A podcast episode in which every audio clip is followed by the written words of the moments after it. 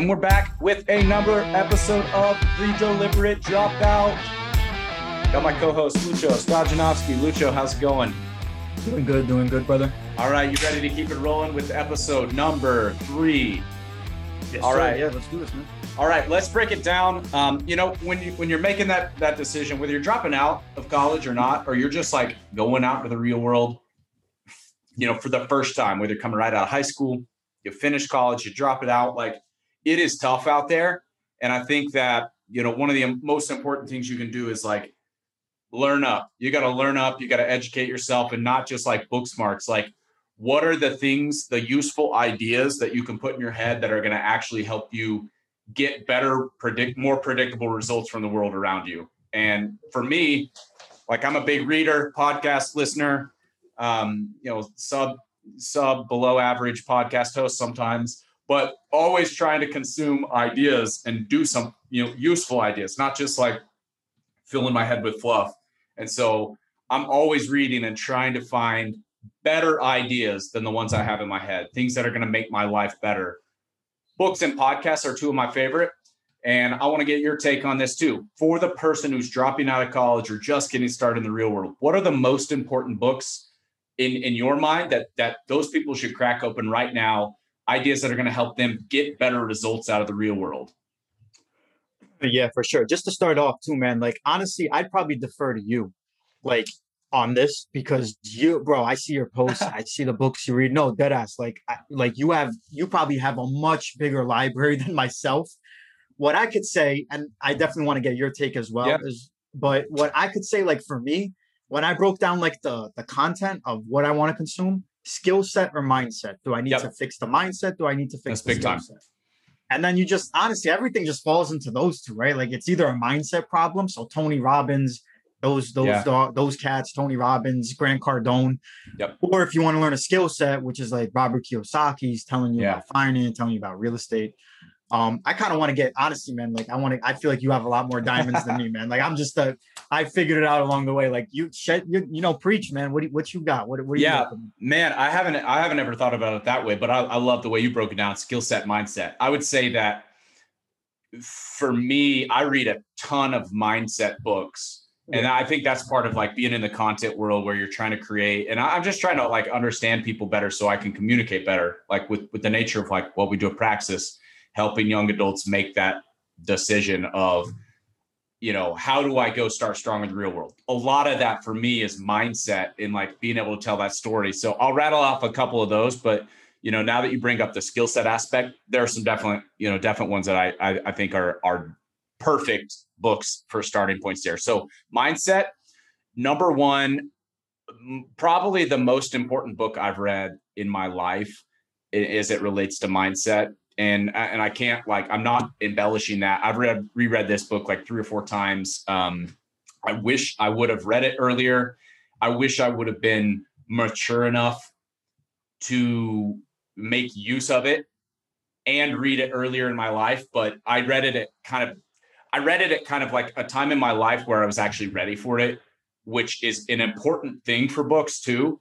Is if you're not ready for an idea, you're going to discard it. Sometimes that's still okay because it'll rattle around and you know you, you can draw on it. But for me, I was I was a year or two out of college. I was very unclear with what I wanted to do, and I just I was thinking about going back to law school and and an MBA right before I, I found this book.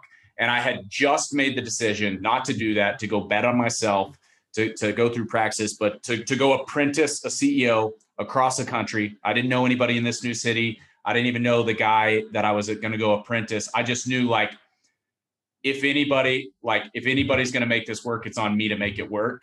And like, everybody is kind of giving me grief about that that I've, I've decided not to go this very clear route. And so the book I read was How I Found Freedom in an Unfree World by Harry Browne. Harry Browne is is like he was he was like uh, he ran for president under the Libertarian Party in like 1996 and like 2000 or 2004 or whatever. He's like this uh, old school sales guy, like financial planner in like the 50s, 60s, 70s. Wrote a ton of finance books, but this book is like the culmination of kind of his life philosophy. And for me, it was very actionable because it was we all as as individuals we all fall into these traps where we let people take our freedom from us in our in our daily lives. And when we let people take our freedom from us we allow them to basically have voting shares in the decisions we make whether you know whether it's you feel like you should go this route but everybody tells you no and so you listen to them instead of following what your gut. It's like all these little different ways that we give up our freedom and our happiness and we end up living somebody else's lives than our own. And so for me like that mindset book was so important because i had just made a decision to go blaze my own trail.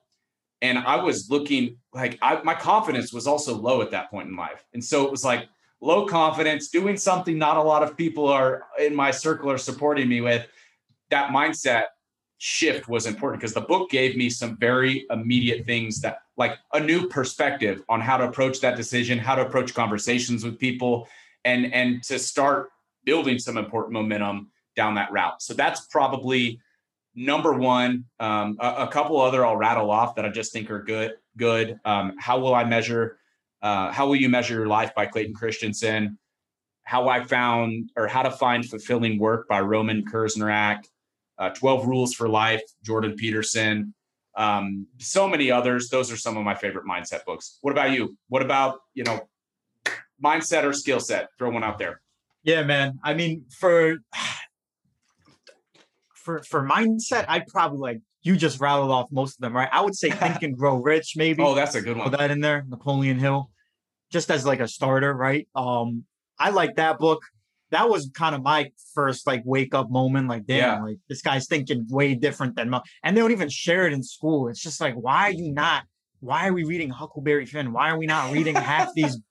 Like, why aren't we reading half these books? I like, I love me a great Gatsby, but crap. Like, damn, give me a good, like, yeah. something that could immediate ROI, you know? Yeah. yeah Gatsby's maybe an entertaining beach read, but like, what a, a, like pessimistic view of the world that book is. Like, give me some Napoleon Hill. yeah, dude. Napoleon Hill, Law of Attraction, and like some of those other men. One of my favorite things from Napoleon Hill's book is is the three feet from gold story he tells. Yes. Like the the prospectors yes. going out into the gold rush in in the the 40s in California, 1840s. Yep and this guy spent like his entire his entire life savings, his family's life savings, like just completely bankrupted everybody going to find gold and was like just so close. He, he decided to throw in the towel.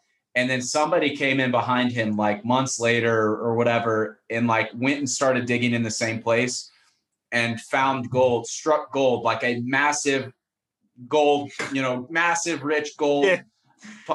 I don't know what they call it, like three feet away from where he had stopped yeah. digging. And yeah. I was like, what? I've I've I've used that in newsletters so far, but like that's that's important. It's like keep pushing through, keep pushing through. You get the results you want out of life if you just keep pushing through. That's a big idea. Hell yeah, man. Diamonds out of pressure, right? Like don't oh, be yeah. scared of pressure. Make diamonds out of pressure, you know, like same thing. Okay. So I'll I'll throw out a skill set one too. This is man, this is such a great book. And if you take notes of all the other books that are in this book, the books they quote and recommend, you're, you're gonna you've got your reading list for like five years. And it's the Personal MBA by Josh Josh Kaufman, which is like everything you need to know about business. It truly is the personal MBA. And and don't just like read it, but like think about the ideas. I read it a little bit later in life when I was actually you know behind the scenes right hand of the CEO of a fast growing company like had a playground to apply a lot of the concepts and like a, a, I was in an environment where I could see these concepts life size. And so for me, it was like immediately actionable. I was getting ROI from day one. But even if you're not yet in that world, the personal MBA is is like the crash course to everything you need to know about business before you know anything about business. And then if you really want to go deep on any concept, he gives you like 50 book recommendations on everything from uh, accounting and finance to law to marketing and sales and everything. So I, I think that I bought like 200 books, probably reading that book over the course of several years. Like, it, you know, you just build a massive book list, but that's that's one of my favorites. Damn, bro. Yeah, That's sounds personal MBA, Josh Kaufman. Yep. If you don't have that one, definitely get that one. That's that's fire right there. All right, super skills. Pick one. What's one of your your super skills that you feel like you have or you're cultivating? Um, and let's let's throw out some of those uh, some of those more specific skill area books or or podcasts or whatever. I would say I would say for specific skills, Fanatical Prospector by Jeb Blount. Every single sales professional prospects. If you do not prospect, you're either scared of rejection or you mm. feel like it's you're on like you're you're worth more than it. That's not yeah. the case. That book really opened my mind about like sales and like anybody can like negotiation is all about leverage. You like yeah. we all have that innate. Just figure out what the leverage is and just yeah. use it. That's what negotiation, in my opinion, like that. That's come pretty easy prospecting though, dealing with rejection, like how do you convince someone to take an appointment to do this? Yep. That's something you got to go in any part of your sales journey, any part of life. You got to know how to convince people of your vision. So yep. that book is like, a if you're looking to get started in sales, pick that thing up ASAP. yeah, that's that's big time. I'm gonna go sales, sales, marketing, cop, copywriting, like that world. Two, yeah. um, the the boron letters by Gary Halbert. This is like man, this it's it's letters from a dad in prison who's like legendary copywriter, Gary Halbert, writing his yeah. son letters from prison, telling him everything he knows about how to make money. And it's no. fantastic, fantastic yeah. books. But he's like a, he's a fantastic copywriter, but like he tells him how to make money from like nothing. And and uh, I think there's a lot of really good, there's a lot of really good life practical wisdom nuggets in there too, layered into awesome, punchy sales, marketing, copywriting advice. And then the second book that I recommend is The Ultimate Sales Letter by Dan S. Kennedy.